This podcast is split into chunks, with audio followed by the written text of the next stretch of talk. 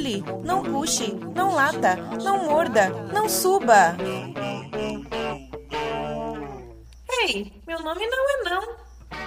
Bom dia, boa tarde, boa noite, pessoal. Você está ouvindo agora o podcast do Meu Nome Não É Não, que traz resenha de livros, artigos e reportagens sobre o comportamento PET e propõe uma conversa sobre essas experiências e sobre esses estudos. A nossa ideia é apresentar para vocês, ouvintes, autores, cientistas, livros, pesquisas e experiências que contribuam com a melhora do nosso relacionamento com os nossos pets, trazendo informação, técnicas de treinamento que vão melhorar essa nossa comunicação. A proposta das nossas resenhas, em nenhuma hipótese, tem como objetivo que você substitua a leitura dos livros e dos artigos, ok? Na verdade, nós esperamos que você se sinta motivado a conhecer mais e a escolher um livro, ou um artigo, ou um documentário que vai se encaixar nas suas buscas do momento. Esse programa é produzido por mim, Miriellen Campos, da Alcão, e pela Nayara Lima, da Dog Be Good.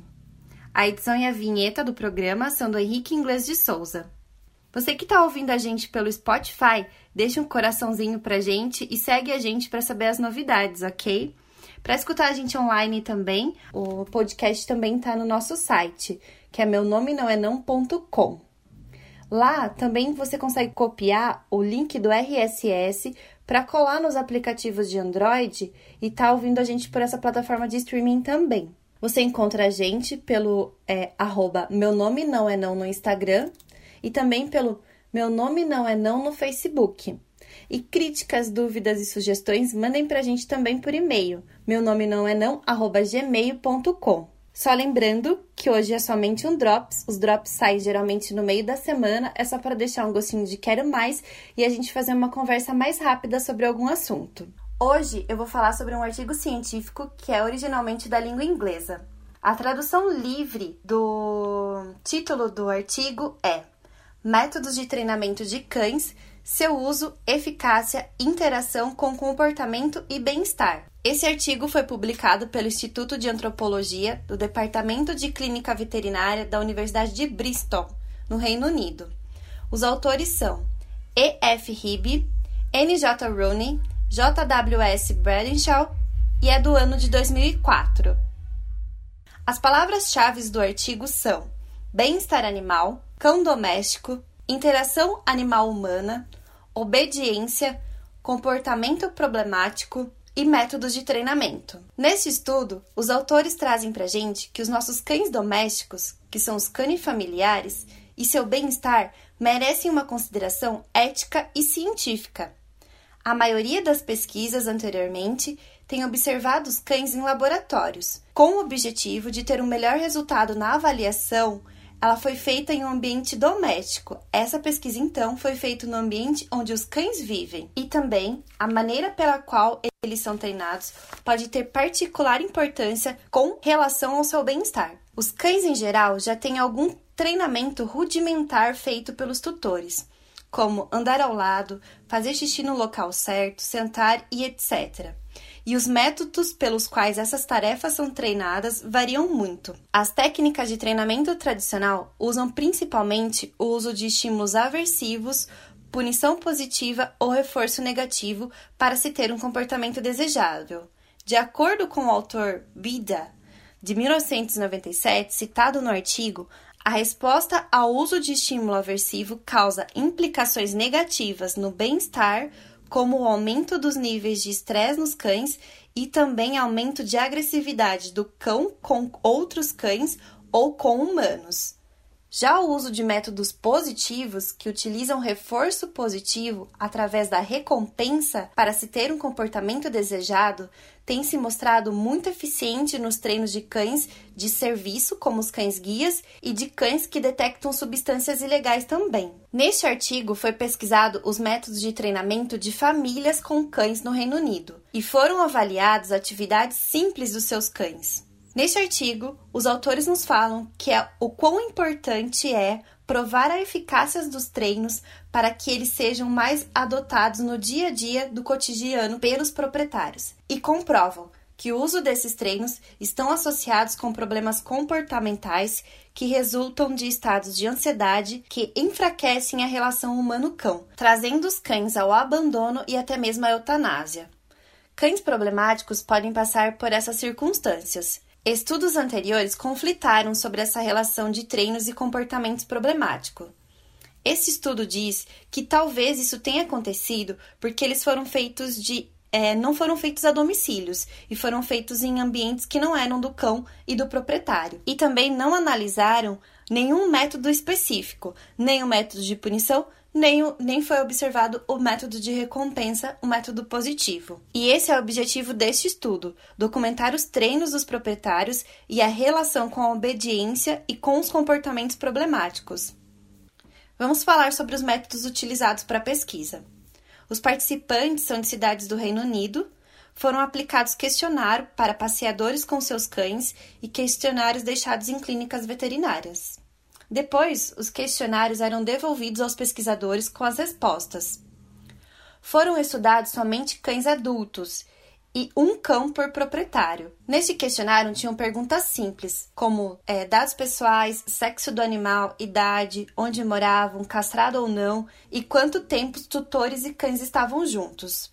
Também foi perguntado sobre o método de treino que cada proprietário utilizava com seus cães e também como eles reagiam a, por exemplo, ver um objeto roído. Como também faziam sete tarefas comuns, como senta, deita, vem. Em relação à obediência canina, foi solicitado aos proprietários que eles avaliassem em uma escala qual era o número que chegava mais perto do comportamento problemático que os cães tinham. Esses comportamentos foram listados como 16 comportamentos. Através dessa coleta numérica, as estatísticas foram feitas por um programa de computador foram excluídos questionários que não respondiam completamente a todas as questões, ou seja, com, é, questionários incompletos. E, por fim, os seus respondentes foram categorizados em sua estratégia geral de treino. Proprietário que usava recompensa, somente recompensa, proprietário que usava punição, somente punição, métodos mistos, mistos ou métodos é, indefinidos, métodos duvidosos, que não foram classificados em nenhuma escala. Os comportamentos problemáticos foram categorizados como rosnados, beliscões, é, em relação aos que os cães faziam com as pessoas, e também em situações que eles foram deixados sozinhos. Os resultados foram 600 questionários distribuídos e 326 validados para pesquisas. As raças estudadas estão no artigo, tá? Eu não vou falar sobre a relação de raças. Em relação ao método de treino, no geral, a porcentagem maior foi de métodos mistos, ou seja, 60,4% dos proprietários usam a combinação de recompensas e punições. Em relação ao treino para uma tarefa específica, a resposta maior em obediência foi para proprietários que utilizavam de recompensa. Em relação aos comportamentos problemáticos, 97,2% dos cães foram relatados com problemas comportamentais pelos seus próprios proprietários. Proprietários esses que os declararam uso de punição. Esse é um resumo dos dados da pesquisa. A discussão aberta por nós é a seguinte: o treinamento baseado em recompensa está sendo utilizado, isso é um fato, e é atual. No entanto, um dado preocupante é que esse método não é usado exclusivamente pelos tutores. Na verdade, como se constatou nas pesquisas, podemos ver que o misto entre recompensa e punição é o que é usado pela maioria dos tutores, pelo menos nessa pesquisa do Reino Unido. O que eu acredito também que seja a realidade do cotidiano do nosso trabalho com cães. Mas abriu-se também uma janela para se observar o quanto o método de punição traz malefícios, tanto para o cão quanto para a relação humano-cão, pois, de acordo com vários autores citados no artigo, podemos observar que o uso de punição, instrumentos aversivos ou de formas aversivas de se lidar com o cão, tanto de forma verbal ou física, traz ansiedade, agressividade e alguns outros tipos de interações negativas com a relação do, com relação ao humano. Esse artigo nos faz observar também o quão importante é a resposta do cão ao pedido do tutor, pois isso pode ser um divisor de águas para a relação doméstica, prazerosa ou até mesmo a uma relação doméstica conflitante, o que pode causar o abandono do animal ou, em alguns países, até a eutanásia desse cão.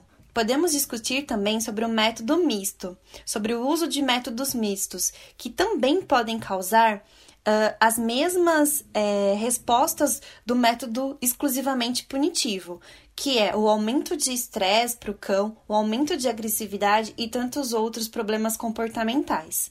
Enfim, fica comprovado nesse artigo que a relação de método de treino positivo está realmente correlacionada com a relação humano-cão e com a boa relação entre humanos e cães. Não pule, não puxe, não lata, não morda, não suba. Ei, meu nome não é não.